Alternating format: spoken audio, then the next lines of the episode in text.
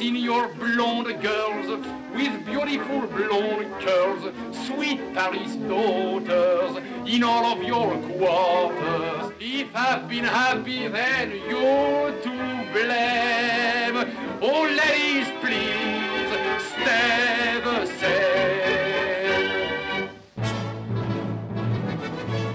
Hello, and welcome to Season 4 of How Would Lubitsch Do It?, a podcast in which we discuss the works of director Ernst Lubitsch, one film at a time. It's 1929, and Jennifer Fleeger joins us to discuss The Love Parade. Come visit ernstcast.com if you'd like show notes, resources as to where you might find the films we'll be discussing, a link to our Discord, or just to say hi.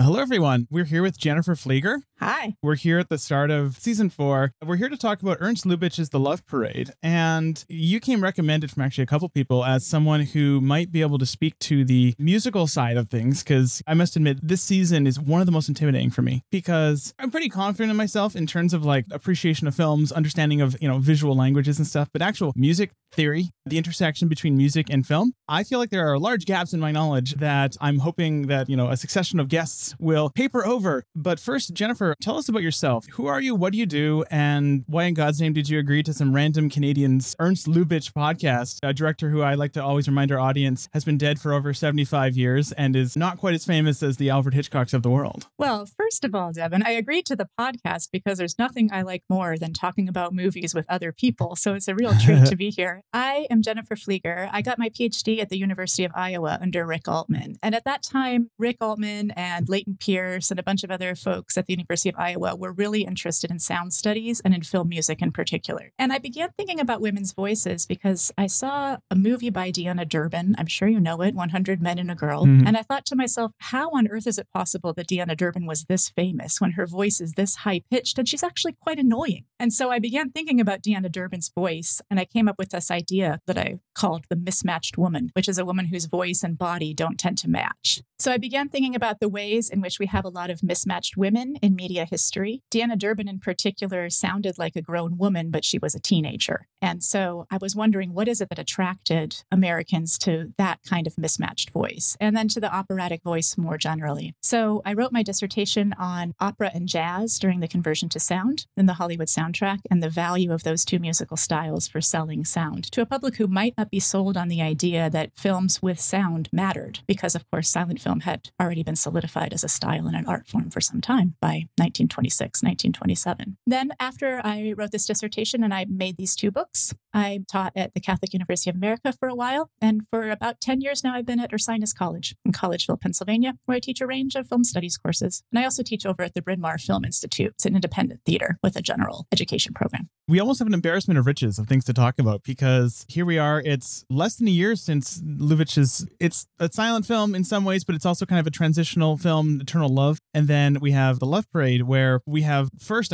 sound, moving pictures talk now. That's shocking. Lubitsch actually had at least one near miss with talking pictures. He almost directed The Jazz Singer, but here we are a year and change later with The Love Parade, and it stars two figures who will become incredibly important throughout the season. They're in about half the movies this season, probably more. Maurice Chevalier and Jeanette MacDonald. I first encountered them actually in The Love Parade. I watched these largely in order, and it took me a while to warm up to Maurice, but now, warm up I did. The Merry Widow is maybe my favorite musical now, and Anya and I just love Jeanette. She's lovely. I'm going to stop myself from talking about her singing voice, but even in my ignorance, I love it. So we're here in 1929. The film was released in late 1929. We're not at like the clusters of actors talking around potted plants stage of dramatic sound filmmaking. Dana, we're missing every other word.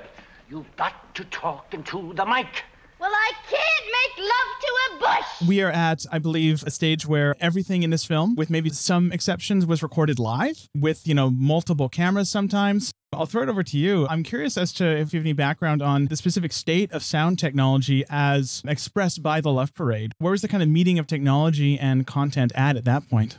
1929 is when a lot of things begin to change. People begin to use something approximating boom microphones, the kind of box that Ruben Mamoulian is credited anyway with developing to keep the camera quiet, means that we can have a little bit more mobility with the cameras instead of those solid machines that really made it impossible to move the camera at all. This film doesn't have a huge amount of camera movement the way that, say, the film it's often compared to, the Mamoulian film Love Me Tonight does a couple of years later. Mm-hmm. But there are some extremely interesting things, I think, that Lubitsch does with sound in this film. So, for example, at the very beginning of the film, after the song performance by our servant Jacques, there's a scene in which we first have dialogue, but it's from behind a closed door and it's in French, right? So already he's kind of tricking us into like, where is the sound going to be coming from? What language are they going to be speaking? Who are we listening to and where are they located? And then Chevalier and the woman he's having an affair with enter the room. And none of this French gets translated into any kind of subtitles or anything. And it kind of doesn't matter because all we need to know is they're arguing, they're having an amorous relation. And then he turns to the camera and he says something like,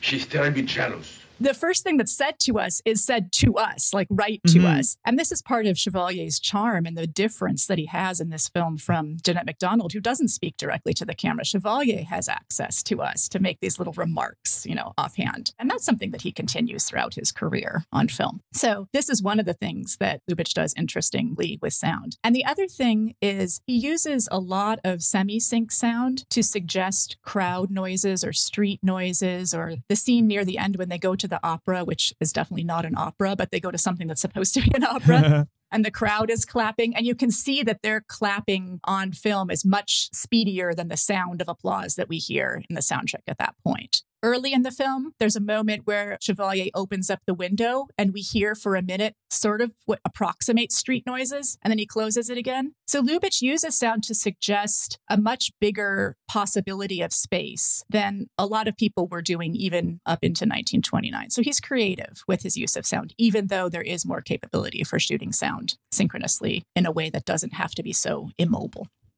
I was kind of surprised yet again with the film. Lubitsch seems insistent on consistently reinventing what it is a musical scene is. So, you know, you have Maurice's first big musical number where it's passed off between him and then the servant and then a dog. A dog has a solo in this, which is lovely.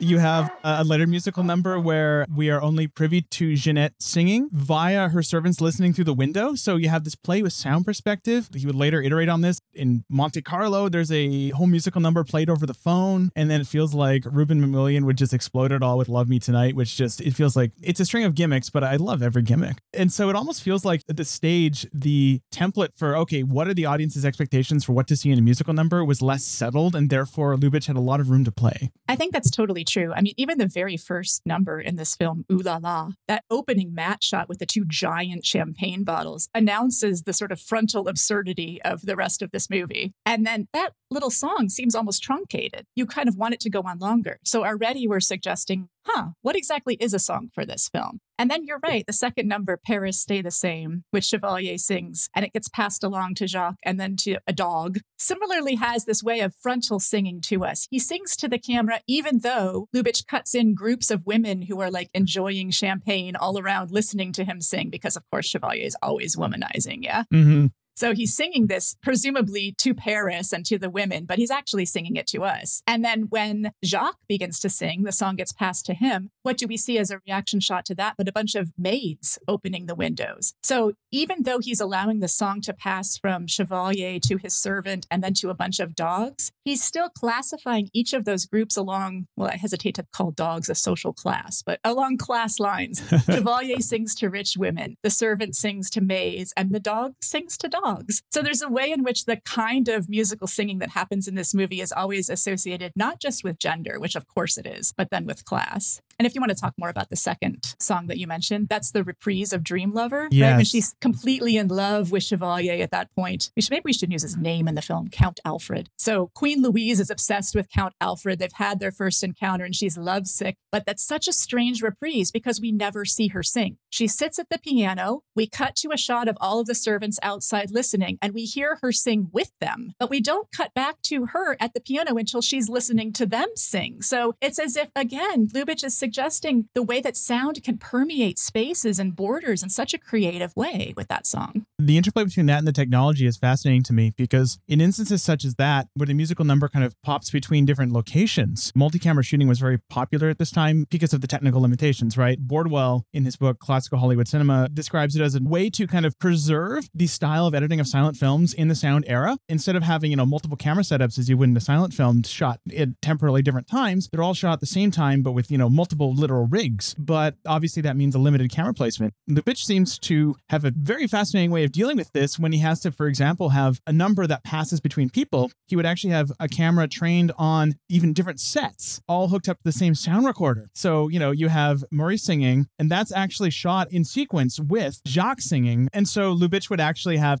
the dog is not Mike, unless that is the most amazingly well-trained dog that could bark on cue in tone. So you have Maurice and Jacques both, on separate balconies on the same soundstage with different cameras trained on them so that you can pass off the song from one to the other. I don't know if they did this with the specific musical number later in the film where Jeanette is singing and we hear the servants, maybe, but it's a fascinating way to me of dealing with the synchronization issues. I don't know if it's used later either. I kind of had thought it was, but you wouldn't need to because we never see her sing. So I'm not actually sure. I think I would just emphasize here how different this was from how, say, Warner Brothers was presenting opera around this same time. So, for example, part of Warner Brothers' whole campaign to sell sound had to do with bringing operatic voices, particularly those singers who had been signed by the Met, to the masses, right? To the hamlets, as Will Hayes said in his address. So in order to convince people that these folks could really sing and that you could hear them singing in synchronized sound, they would be presented frontally, but usually with three different cameras at the same time. But the setups were so standard and so dull that what you're seeing is not anything interesting in terms of editing, but you're confirming that they're doing the singing themselves, that it is their voices coming out of these throats that we're seeing at the time. So they're standing on an opera stage, singing numbers, and it signifies to people as upper class that this is an art form and that Warner Brothers can bring it to you.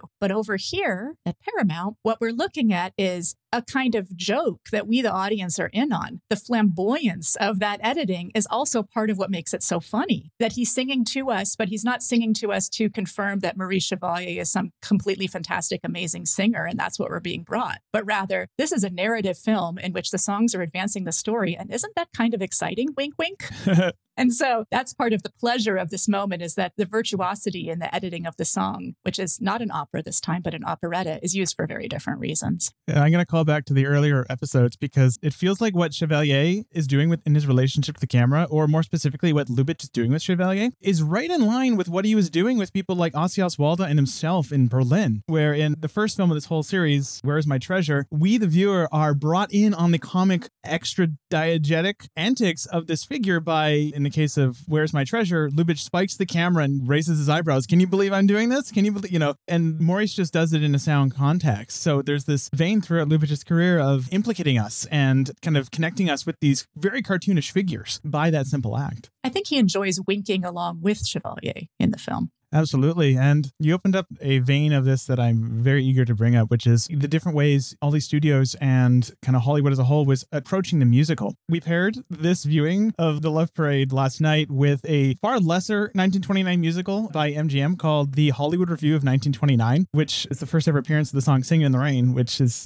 interesting. But that is a review style musical. Jack Benny hosts. Jack Benny is pretty funny and introduces act after act. And we are basically taking the place of an imagined audience in a real theater watching a variety show of sorts. And I would also say the camera placement is interesting, and this kind of goes to what you brought up, where the camera is almost never used, with the exception of a couple of the two-strip Technicolor numbers. It's never used in a way that feels expressive. It almost feels like shooting sports live, where it's following the actors, confirming that, yes, they are indeed singing. It's almost like emulating just our gaze as a static audience from the best seat in the house. And then The Love Parade is an operetta-style musical. We have, at least by my count, 5 operettas to deal with in this season, right? We have Love Parade, Monte Carlo, One Hour With You. I don't know if Love Me Tonight would count as an opera-style musical. It feels like a Bugs Bunny-style musical. And then The Merry Widow, which is literally an adaptation of an extremely famous operetta. Lubitsch here is, as far as I know, kind of pioneering the film version of this specific type of operetta musical, where the story is expressed through musical numbers as opposed to the musical numbers being diegetic things.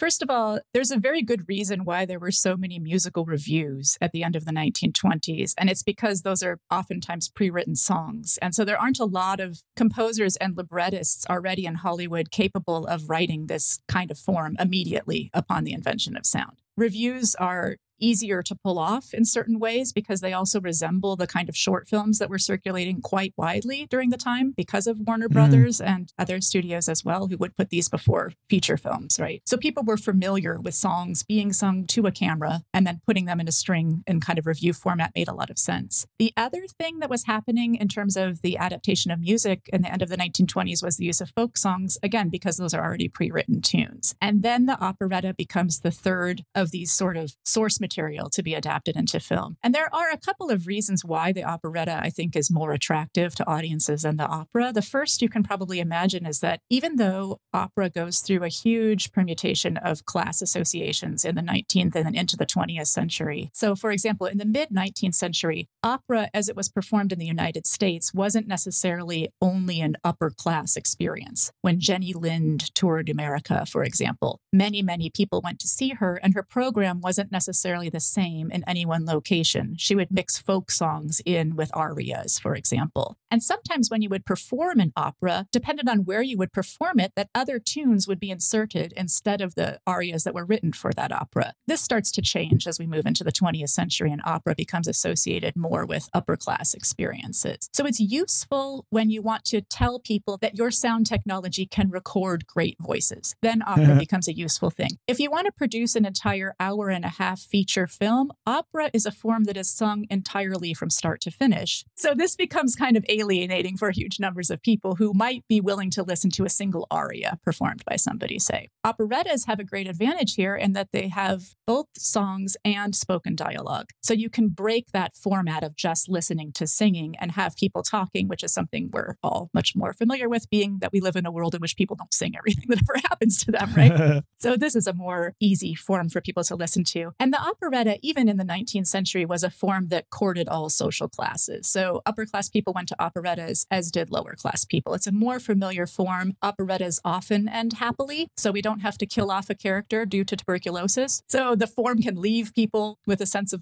bliss at the end of the film. They're usually shorter than operas, not always, but usually so. And so this kind of class mixing that was associated with operetta, the dialogue of the operetta, and although you have to have a pretty good vocal training to sing operetta just like you do opera. So if you think about Jeanette MacDonald's performance in this film of Dream Lover, that's a giant leap she does up at one point, right? You have to have a lot of skill to sing this way as well. But the songs are often treated a little bit more comedically. A lot of the songs in this movie are very funny. So that's often not true of opera, which tends to be much more serious. Although, of course, we have comic operas, Barbara of Seville or something like that. These are some of the differences. Operetta also has a nice little advantage here in that even if it had a lot of class mixing in terms of the form, because it has associations with Europe and specifically with France, it can bring into cinema this kind of vague fairy tale quality. That means you don't have to be super specific with your locations, but you can give an idea of aristocracy or royalty while making up a country like Slovenia.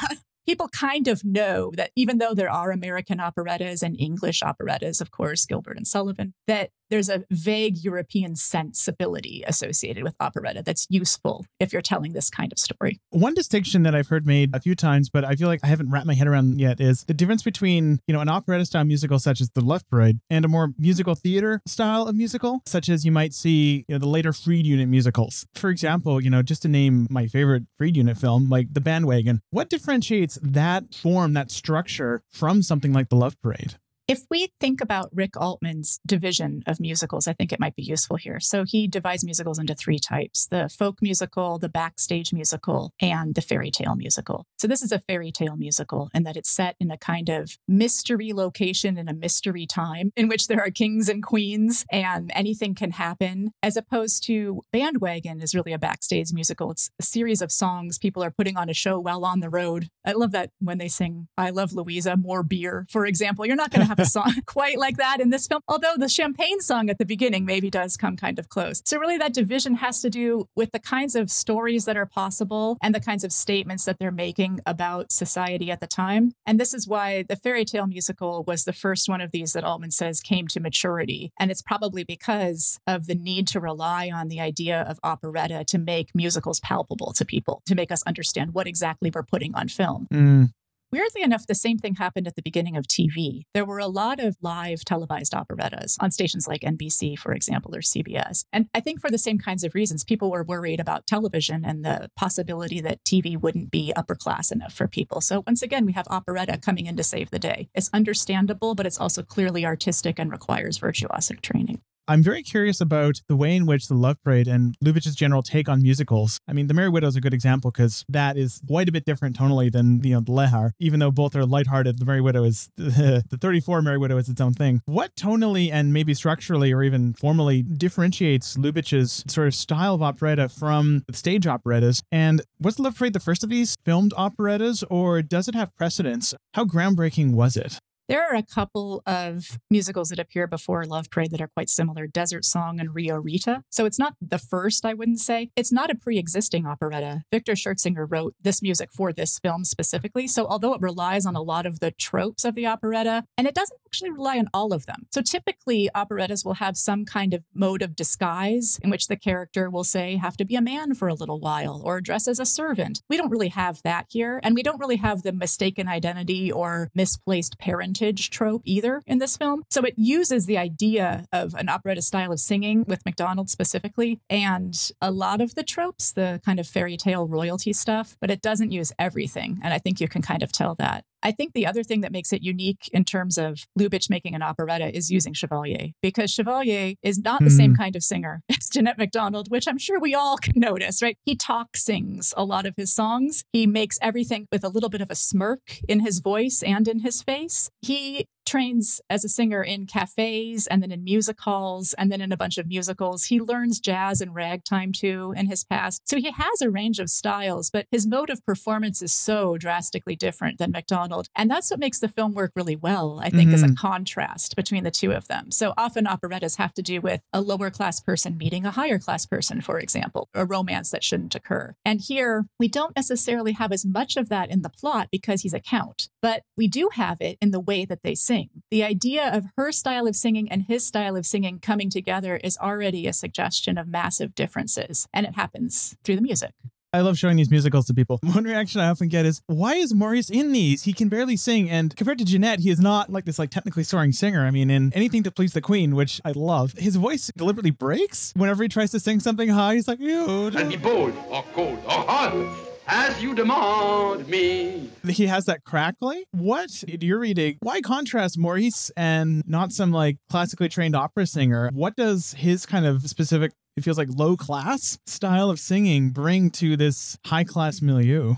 I think that what this contrast means is that the operetta is an egalitarian form, and that we want to believe in this fairy tale of high and low coming together. That's kind of an American story. And so it makes sense that Chevalier would have this way of singing, and that the songs in the film would be structured so as to bring, at some points, MacDonald to his level and him to her level. So I think Anything to Please the Queen happens after each of them has their solo numbers that are associated with their kind of singing. The Paris song that he sings with the servant and the dogs, and the dream lover that she sings as a solo, and then her own female servants come in. So we've established that they have two very different ways of performing. And then we have this Anything to Please the Queen, where she also sings for a while. Yeah. And then after that, we have the song that defines the film, the Love Parade song, which involves at one point her singing, but she sings the phrase, and then he answers in a talk voice with the name of the woman who has these eyes or who has the lips that she's singing about. Lizette. Mignonette. The sweetness of Suzette. In me are brave. And so we're suggesting that what a romance is a combination of high and low, of two forces that can then work together in music. So then, of course, what does American music become? But something that can do the same thing, something that's accessible to everyone. And Schertzinger was an American. He's from Pennsylvania. So it's nice that he's asserting that through the songs that he writes within the songs and then the structure of the way the songs work in the musical itself. I find interesting how their mutual seeing styles, I mean, one, it denotes class, right? I mean, in this film, you know, Maurice is he's a count, but he's a guard and she's a queen. And, you know, you have an immediate visceral feeling of the class differences. But I also find interesting how they interact with recording technology, because neither of their voices are like a radio friendly type voice. I mean, you had the rise of crooning, time of early microphones. And, you know, Jeanette sings these incredibly high notes. And one common piece of criticism I hear about all of her early musicals is that you can't make out what she's saying. Clearly, she's hitting nice notes, but you can't make it out. And for Maurice, it's less that he's understandable, but more that it almost feels like the microphones bring out his vocal shortcomings. Yeah, I think that's a really good point. And he also has an extremely thick accent, which is used to an advantage in defining him as a character. But for some people, I think that does make him hard to understand as well. There were problems with representing sopranos in particular in early film sound technology, problems that were so severe that led to Warner Brothers cutting a bunch of women singers from its catalog of opera shorts that it would circulate among American towns because people complained about the voices of these women. So, for example, Marion Talley was a very young Metropolitan Opera singer who made a couple of opera shorts for Warner Brothers. And one of the critics said that her voice reminded him of the subway brakes when they would screech. These kinds of criticisms were also used for Jeanette MacDonald. And you can imagine that given that we hear this so frequently with sopranos at the end of the 1920s, this is really probably not her fault. And she really probably doesn't deserve the bad rep she has for the kind of singing that she did in these films. It does feel like when I hear criticisms of Jeanette singing, I'm really hearing criticisms of just limitations of sound technology at the time. Yes. You know, I might as well criticize like the times when people slap their clothing and you hear it reverberate on the wall or whatever. And I think it's important to remember that sound technologies are designed in accordance with our ideologies at that moment.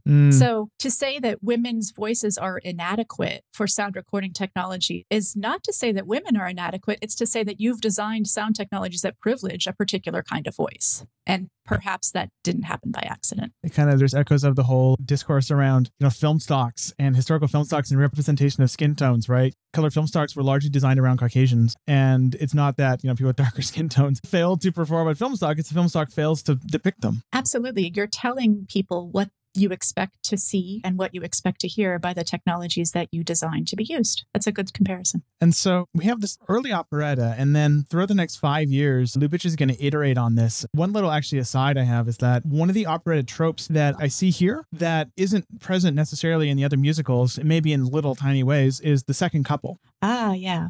The use of servants. We have the aristocracy and we have the servant class. And the servant class gets their own style of singing and a couple of numbers, which is actually super interesting, right? The two servants, Lupino Lane, who plays Jacques in the film, and Lillian Roth sing Let's Be Common together. And this is a good example also of how women's voices are often cast so that the woman who has a lower singing voice will usually be profiled in the opera or in an operetta as somebody who's not as high a class as the soprano. Yet in this case, what's interesting is that we can hear her voice a lot more clearly than we can Jeanette MacDonald's because of the sound technology. And yet she too kind of sings those songs, as does Lupino Lane. And why this becomes interesting, I think, is because their songs really reflect the concerns of the aristocracy. So if Maurice and Jeanette are singing about having a love parade and being in love with one another, the servant song that immediately follows that is Let's Be Common, which is all about how they're going to get married, but isn't it great because they can call each other names and throw things at each other. And so their lives are going to be much easier than the aristocracy. Or later in the film when Jeanette and Maurice have a big fight. So the plot of the film goes that she's trying to sort of suppress his masculinity by not giving him any work because she's the queen and she's not going to recognize him as king. And this is the big kind of problem of the film post-marriage. And then the servants have this big argument song, The Queen Is Always Right, where they're shouting at each other, the women identifying with MacDonald's character and the men with Chevaliers. So the servant songs are always reflecting the songs of the upper classes and what they're really worried about. And in that way, it's like the servants don't get their own identity really, but they do seem to have a much better time. So there's a lot of acrobatics that go on with their song, particularly Lupino Lane's splits that he does repeatedly as Lillian Roth pushes down on his head and lifts him up. He's a fantastic acrobat.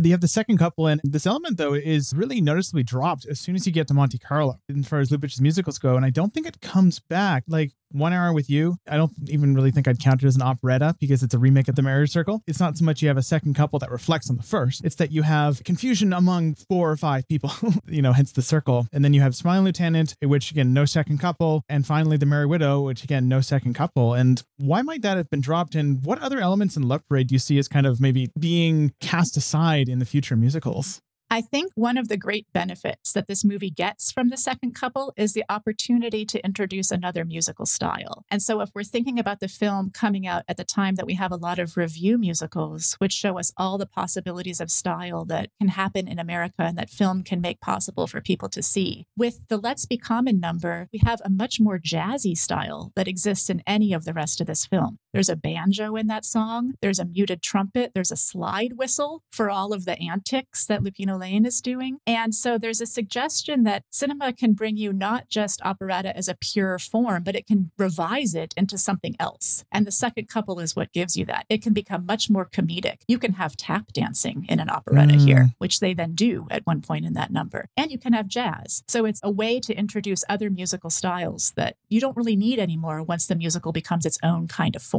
In cinema. I think that's a very good point. And I personally struggle with 2 elements of Love Parade. One is, I think, the last 45 minutes I have.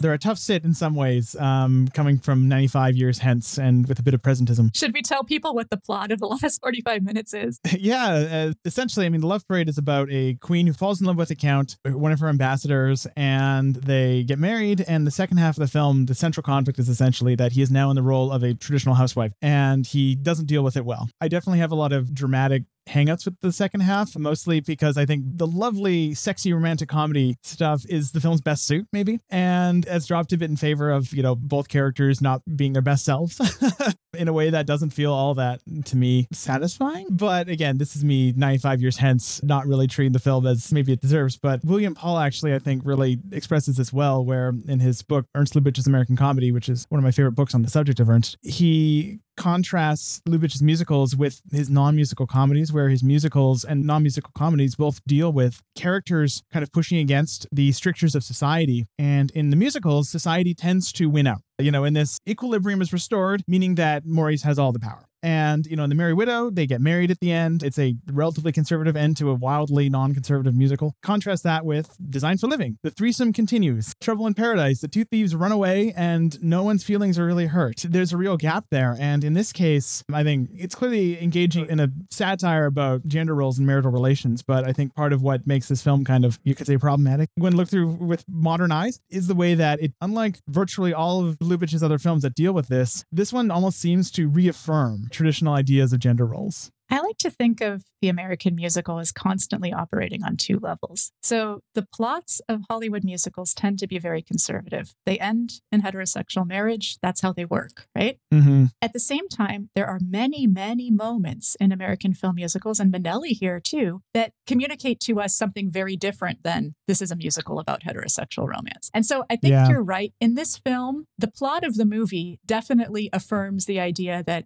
the man should be the head of the marriage. He should even be made king. He should be put in charge of all state affairs in spite of having no experience, right? He somehow could come up with a national budget without any training in mathematics. I don't really know how that happened. All of these parts of the film, like that's what the plot of this movie does. But within the individual numbers, there are a lot of really fascinating things that happen that sort of give us a wink and a nod to suggest that maybe Lubitsch doesn't necessarily agree. So I know that might be a kind of hard sell. But for example, the song that MacDonald sings with the entire military, right? The March of the Grenadiers. Yeah. She comes in with this high note and then all of the men of the nation are singing underneath her, you can imagine. So she's leading the military essentially with an operatic voice. That's extremely strange. And it produces itself as a number that we can all appreciate. And it's contrasted with the number that follows it where Chevalier is essentially singing about his own impotence. Nobody's using it now, right? Yeah. There is a suggestion narratively in all of that, that her assertion of control over the country comes at the expense of his own emasculation. But there's also a way in which we're kind of being asked to revel in that for a moment. The Nobody's Using It Now song is funny. He sings it to a dog, whereas the March of the Grenadiers is kind of flamboyant and glorious. She sings it with the military. And so if we just extract these 2 numbers musically, we have this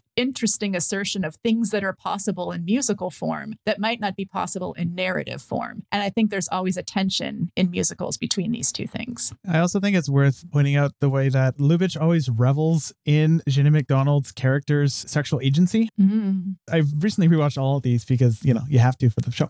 I was a little struck with Love Me Tonight. I mean, I love that film, but... Me too. In every single one of Jeanette MacDonald's pre-code movies, she gets undressed at some point, you know, in lingerie of some sort, negligees and such. And usually her legs are foregrounded. And in the case of every single one of the Lubitsch musicals, her physical figure is treated as an expression of her own character's agency. In this, she shows her legs because she wants to make a point. In The Merry Widow, we see her getting dressed because she's reawakening. In Love Me Tonight, though, we see her unclothed in a point of view shot from the doctor's point of view. And it is not her displaying herself. It is the doctor essentially ogling her.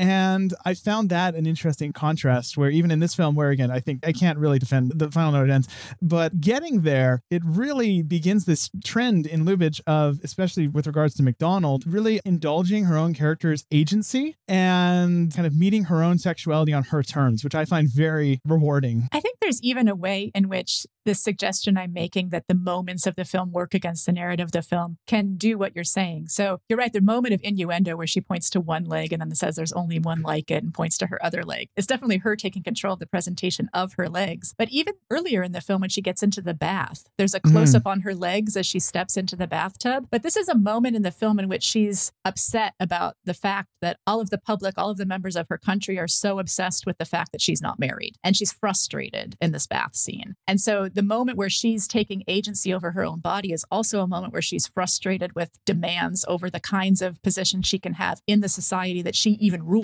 Right? Like, I'm mad that everybody expects me to be married and I'm the queen, damn it. Look at me. It's almost like you can see her acquiescence to the kind of marriage that she has to have at the end of the film as a way of succumbing to society's demands at the time. I know I'm being too generous with the narrative of this movie. I'm just trying to save it somehow. I always find myself caught between, I mean, I think almost everyone, you know, when you get past the really acceptable, what we call old art, but in this case, old cinema, and you get to the stuff where you have to actually work through stuff, when the default state for most people, in my opinion, errs too far on the side of presentism and basically judging old cultures for not exactly resembling our current moral compass in every single way. And also, I think even more troublesome, defaulting to just reading everything on the surface level. There's plenty of, you know, Douglas Sirk films, to take one very obvious example, that really work hard to undercut 50s society in so many ways. And yet I've just never stopped reading the end of takes about how quaint those films are. And, oh, wow, you know, this is pretty good despite it being of this society, when it's like, no, it's using that society to critique it, right? So in a world where that impulse feels like it's overriding the impulse to be overgenerous, I like overgenerousness in certain circumstances. I did once overhear someone in a subway in Oakland claim that Birth of a Nation is secretly subversive, and I think this can be taken obviously to ludicrous extremes that are ridiculous, but I think it's worth looking at The Love Parade in context of all of Lubitsch's other films, right? I mean, this is the man who made I Don't Want to Be a Man and The Dine for a Living and Monte Carlo, you know, films that really actually like explode gender norms. I think it's worth thinking of, okay, maybe there's more here.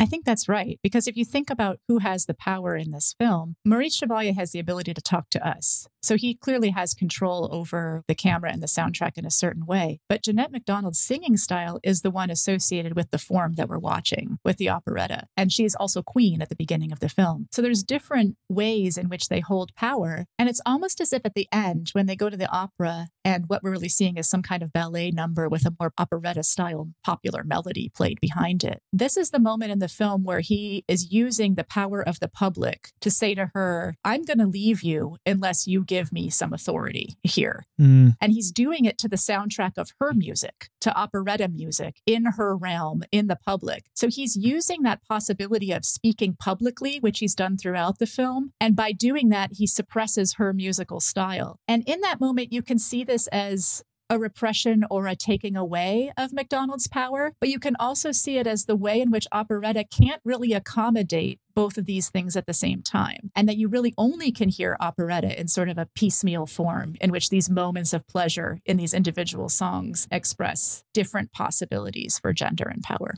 Having seen One Hour With You, I feel like this kind of mode of almost men and women in power relationships is revisited in a, I think, even more interesting way, where Maurice Chevalier's character in that has an affair, of course, and that's the entire dramatic conflict of the film. The film is remarkable in that it's a musical where the only like dramatic incident that happens is an affair, and we deal with the follow to that. There's kind of an interesting way that film ends where Maurice has an affair and Jeanette finds out, of course, and gets her revenge, not by having her own affair, but by kind of extrapolating from a dream she had, like Eyes Wide Shut style, and using that as a way of kind of restoring the balance in her relationship. And so, you know, there's ways of reading that ending that seem a little bit like a double standard-ish, but it's not really about that, right? It's about her reclaiming her agency in the relationship, right? If you look at it from her character's point of view. This film, Love Parade, does fall into a kind of tradition of Lubitsch finding ways to kind of poke at these dynamics without necessarily thinking of how judicious is this first and foremost. And it's all a goof anyways. I mean, both these films end with, you know, the couples essentially all but spiking the camera and going, wasn't that fun? See you next time. It's all a lark.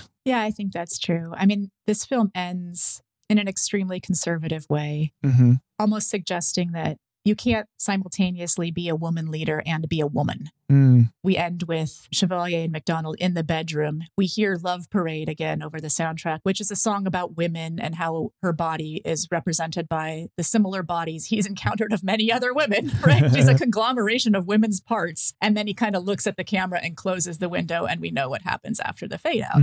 So it's as if we can't have a public woman figure and a private woman at the same time. And so this is a deeply kind of conservative ending. And yet we've just seen a huge number of moments in this film in which she was very obviously a woman and a public leader. And as you pointed out, in charge of her own sexual agency. So it's as if the ending sort of denies the rest of what we've been seeing of MacDonald the entire time, which is she knows she's beautiful. We've dressed her in kind of slinky gowns that show off her form, and she's shown off her form, and she's shown herself to be able to lead a military parade. And yet the ending of the film is, okay, but now she's married. Haha. Hasn't this been a good time, as you put it? It does feel like a film with conflicting impulses in that way, doesn't it? Because she's never shown to be an incompetent leader. In fact, the opposite. I mean, it seems Sylvania's getting along fine, and there's never this moment where like she screws up the budget sheet before Maurice comes in to save it. It's just Maurice is like, here's my budget. I don't have any qualifications. So it almost feels like there was a first draft and it was rewritten or something. Anyway, it's typical Hollywood studio stuff where you feel the multiple hands in it, perhaps. I feel like I thought I missed something. I watched the movie twice over the weekend, and never did I notice a moment where he would have some kind of skill to write this budget and she wouldn't. It seemed like just a moment to appear in the film that shows, well, he's a man, so he has some capabilities. Yeah. And her refusal to accept the budget is about her desire to continue to be in charge, not that she has some alternate budget that she's been presenting. I think you're right. It does seem like there had been something edited out at some point. But maybe, I don't know if you want to see it this way, but the inclusion of that scene is almost, this isn't Circean in any way. It's not actually an undermining of women's roles in the 1920s, the way that was of women's roles in the 1950s. But the refusal to make that a bigger plot point almost suggests that we see it as such an obvious ruse, as a need to put something in the film to save masculinity. Yeah. But it's hard not to read it as that. I mean, his character is such a child in the second half of the film. There's no real transition or even moment when she's awful to him. He just wakes up one morning and he's not happy with the lot in life. On my first viewing, I think I kind of had diagnosed my issues with the last half as being largely ideological. On this viewing, I think my diagnosis is that I've forgiven better films of worse things. So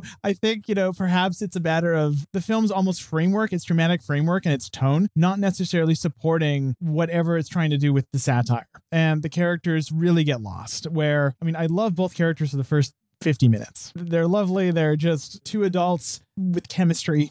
And then it almost feels like the same characters are a poor fit for an actual dramatic conflict that has societal implications. Yeah, it's almost as if marriage is an actual impossibility without losing who you are as a woman. Maybe we could think of that as the critique. If you love Jeanette MacDonald in the first 50 minutes of this movie, and suddenly you see her suggestion that Chevalier sit around all day and wait for her to come back at night as a repression of his masculinity and of his character, then maybe it's marriage itself that makes that the only possibility for him, right? If you don't put it into the plot in a way that makes sense to us as a character transition moment, then what can we do but see marriage itself as a repressive social institution? And I mean, I think to kind of compare it to another film that deals with marriage, The Merry Widow, when that film never gets as actually serious as this film in a weird way. The Merry Widow kind of keeps things goofy successfully. But when an actual conflict does arise, it does feel rooted in the characters of Danilo and Sonia. The second half of that film is their mutual struggle to see each other as rounded people, more than just the rake and more than just the one night stand. There's an arc there in a way that in this film, there's only one arc, and it's Jeanette's from Woman with Agency to how she's going to give up her agency to this man. And Maurice does not have to change at all. He's the exact same character at the end he is at the beginning. He hasn't learned a thing, which again, arcs are not the end all be all. To Be or Not to Be does not have a single character arc in it, except for, you know, concentration camp Earhart, whose arc is from living to dying. And so you don't need arcs, but in this case, you know, we're invested enough in these characters that it feels odd that only one arcs in a way that is so, as you said, conservative. Yeah. And this is the depressing thing about that. At the beginning of this movie, I don't know what Chevalier's hobbies are other than having affairs with women and collecting garters.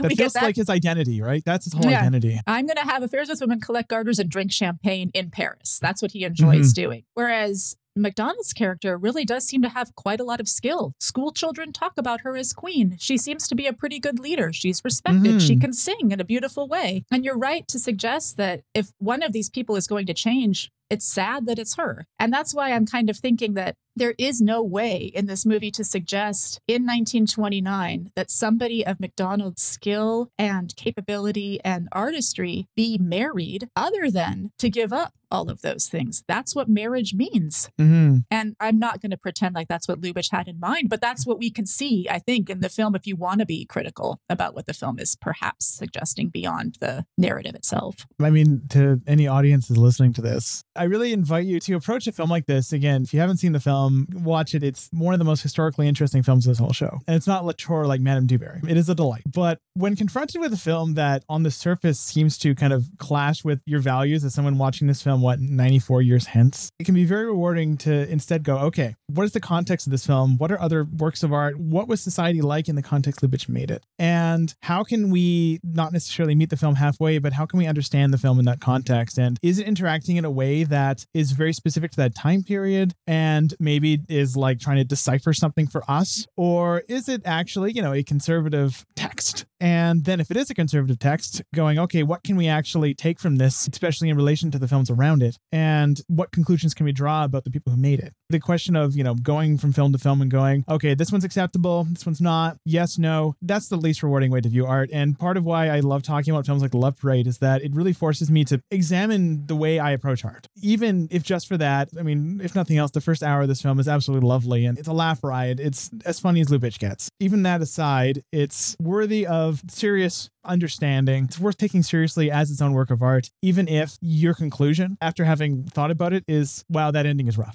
Take the long way around. It's worth it. That makes a lot of sense because, of course, an ending is not all a film is, and it's possible to consider it in its parts. And I think you've done a really good job also of making it clear that it's a Lubitsch film. So we can't just ignore the rest of his work when thinking about what this one might mean, nor can we ignore the operetta as a form and thinking about what this one might mean. So if you're making a film operetta, there's certain conventions that you have to adhere to. And one of those conventions is showing marriage and showing problems after marriage, as is often true of these fairy tale musicals. What happens in the second act of the marriage and how is that going to get resolved? And that it gets resolved in traditional conservative ways is perhaps rather predictable, but what does it mean more broadly? What are each of the characters giving up to make that conclusion possible? And how can we extrapolate that to what's possible for women in society in the time that the film was made? Not the fantasy time the film was set, but rather in 1929. Mm-hmm. And if you think about it here, Chevalier's character has to give up something too. So the front of this film is really, the film is entirely front loaded with jokes and innuendo and nodding and all these kinds of things that's very typical of what Chevalier does, but also of operetta, in that there's a lot of winking to the audience and an insider understanding that we're not really being very serious. At the end of the film, he's giving up the kind of innuendo that he's used to playing with in order to have that marriage work. So not that we should encourage people to collect garters in general, particularly men, but there is something that he's giving up to make the marriage happen. Sadly, she has to give up a whole lot more. I do want to quickly mention, and this is something that I also just watched last night. It was a big night of 1929 cinema. My God, yeah. Yeah, no, I'm lucky I'm in between teaching terms, so I'm able to devote a lot of time to this show. I watched most of Paramount on Parade, which is Paramount's version of that review musical. A lot of vignettes instead of being kind of, you know, on a stage as in the Hollywood Review. But there is one scene where Maurice Chevalier and Evelyn Brent, they play a married couple who have a fight, an apache dance, where they slap each other. Basically, they disrobe each other in the midst of a fight that, you know, it essentially becomes a flirtation. And so we cut away, not to them fighting. We see them disrobe mostly. And then we cut to inserts of the ground where we see his collar on the ground, her garters on the ground, her dress on the ground, her negligee on the ground, you know, and then you cut back to them and they're both in their evening best, arm in arm, going out the door. I don't know which elements of Paramount and Parade Lubitsch directed. Individual scenes are not credited. If I was a betting man, I would bet money that Lubitsch directed this one because it is a fascinating example of his use of objects as dramatic agents in the place of live action actors. So I'll include that in the show notes as well. Yeah, that's good. I mean, that happens here at the beginning when we cut to the garter behind his back to indicate who he was having the affair with, right? And then I don't know how you felt, Devin, about the use of the dog in this movie. I found this a little bit confusing. Dogs are not objects, of course, they're animals, but the way that he uses the dog to jump up into Jacques' arms and then later for Chevalier to sing to the dog in the park, he says to the dog something like, "You're the only one who looks up to me," or something like that. Mm-hmm. I don't know. How do you feel about the dog? Why is the dog here? I feel like the dog is almost it feels like a parody of the second couple. If the second couple is a reflection and a foil for the main couple, the dog and all the dog's mistresses are a reflection of the servant. You know, as you mentioned, you're climbing down the ladder of class. I think that's essentially the way I see the dog. And it's also just something for Lubitsch to cut to. It's a very funny looking dog. And it allows Lubitsch to cut away to a reaction shot that is just inherently cute and funny. So that's the entirety of my reading on the dog. I don't have anything better to say about the dog, but since you're saying we're cutting down from class in the pass-along song at the beginning of this, doesn't it remind you of how Mamoulian takes that and just amps it up so much in the Isn't It Romantic bit? Yes. Which doesn't go through class in a linear way. I mean, we move from Chevalier as the tailor to the guy who comes to buy the suit, to a taxi driver, to a composer who has the funniest face I've ever seen when he's like coming up with lyrics for that song. Oh, that composer, he's a perennial in these. He's in at least 4 or 5 of the movies this season. He's amazing. I always forget his name, but he's just the mustachio guy. He's fantastic. Yeah. And then he's composing on a train and the entire military hears it. And then they march with it. And then there's a Romani violinist who takes it back to camp. And then finally to Jeanette MacDonald in the palace. So we have to go through all of those steps, but it's not linear. And that's what makes that number, it's almost hard to grasp exactly how that works as a statement about class. But it certainly suggests that the song bridges class differences together. And similarly here, we have the suggestion in Love Parade that songs can become viral ways of bringing communities together with the reprise of Dream Lover when all of the servants are singing it and MacDonald is alone in her room singing it as well. Like songs can spread and build community. And that's part of this musical too.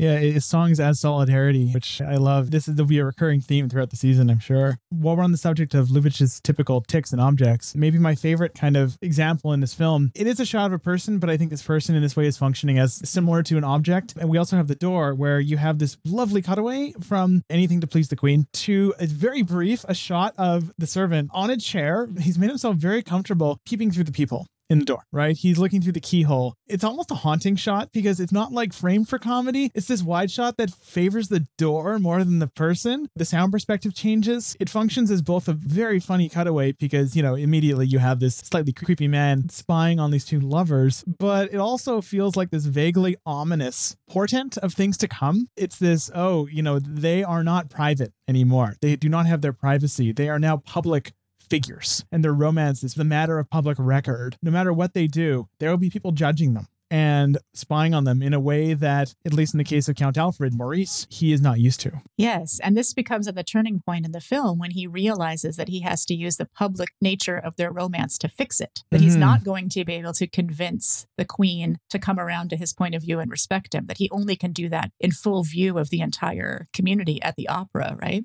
There's another moment where we see objects being really important, and that I don't know how well this really works. It works with the idea of the fairy tale, but with what the film is actually saying about marriage and romance, it doesn't work at all. The idea of luck and the broken mirror and the cross-eyed man and all these things that are supposed to bring bad luck to Chevalier's character in this marriage, which really have nothing to do with why the marriage doesn't work, but is that kind of close-ups on objects to suggest something bigger about the relationship, of the kind of thing that you're talking about too. There's a way in which we can see this film as a fairy tale with all of these hierarchies that we've been talking about. The upper class is watched by the servants, whether it's through a peephole or out the window, where our two main servants are watching what takes place in the bedroom between Chevalier and MacDonald near the beginning of the movie. And at the same time, how it's an undermining of hierarchy because of how the music works, because all of the music ought to be appreciated, whether it's associated with servants or with the upper class, because musical styles are associated with genders, but also come together within individual numbers, whether it's the talking style of singing of Chevalier and the operatic style of MacDonald. Even as the narrative tells one story, the music actually kind of tells a different story about class and hierarchy that I think is kind of interesting. Is there any way people can find your work or otherwise, you know, anything you've worked on or written? I have written 2 books on my own and edited one with a couple of other people. So I wrote a book called Sounding American, Hollywood, Opera, and Jazz that's about the conversion era and talks mostly about short films. And that's from Oxford University Press. I've written a book called Mismatched Women, The Siren Song Through the Machine, which details the ways in which women are associated with technology and how there's a particular kind of woman that stands out and is unable to be fully captured by technology at different moments in time. So one of these was Deanna Durbin, Susan Boyle, I connect to the internet, Trilby, the novel by George du Maurier, I connect to literature and the phonograph. That's also through Oxford University Press. And then I co-edited a volume called Media Ventriloquism, which has to do with the ways in which media technologies are always sort of stealing our voices and piecing them back together with other voices. Well, thank you so much. I'll make sure to put links to all that in the show notes. I've been so lucky to have so many fantastic authors and academics who have donated their time to the show. So thank you so much for, you know, donating the past 90 minutes of your life to helping me understand and our audience understand what the heck is going on in early sound musicals. Thank you, Devin. It's a great project, and I'm happy to be here. Next week, Catherine Coldiron joins us to discuss Monte Carlo. Head over to ernstcast.com for information as to where you might find the films we'll be discussing this season and other resources such as show notes and our Discord server. How Would Lubitsch Do It is a production of Moving Image Agency. Griffin Scheel was our dialogue editor for this episode. If you enjoyed this episode, please rate and review us on whatever podcast platform you happen to use. It helps other people find our podcast and therefore find Ernst Lubitsch. We'd like to acknowledge that this podcast was produced on the unceded territory of the Musqueam, Squamish, and Tsleil-Waututh peoples.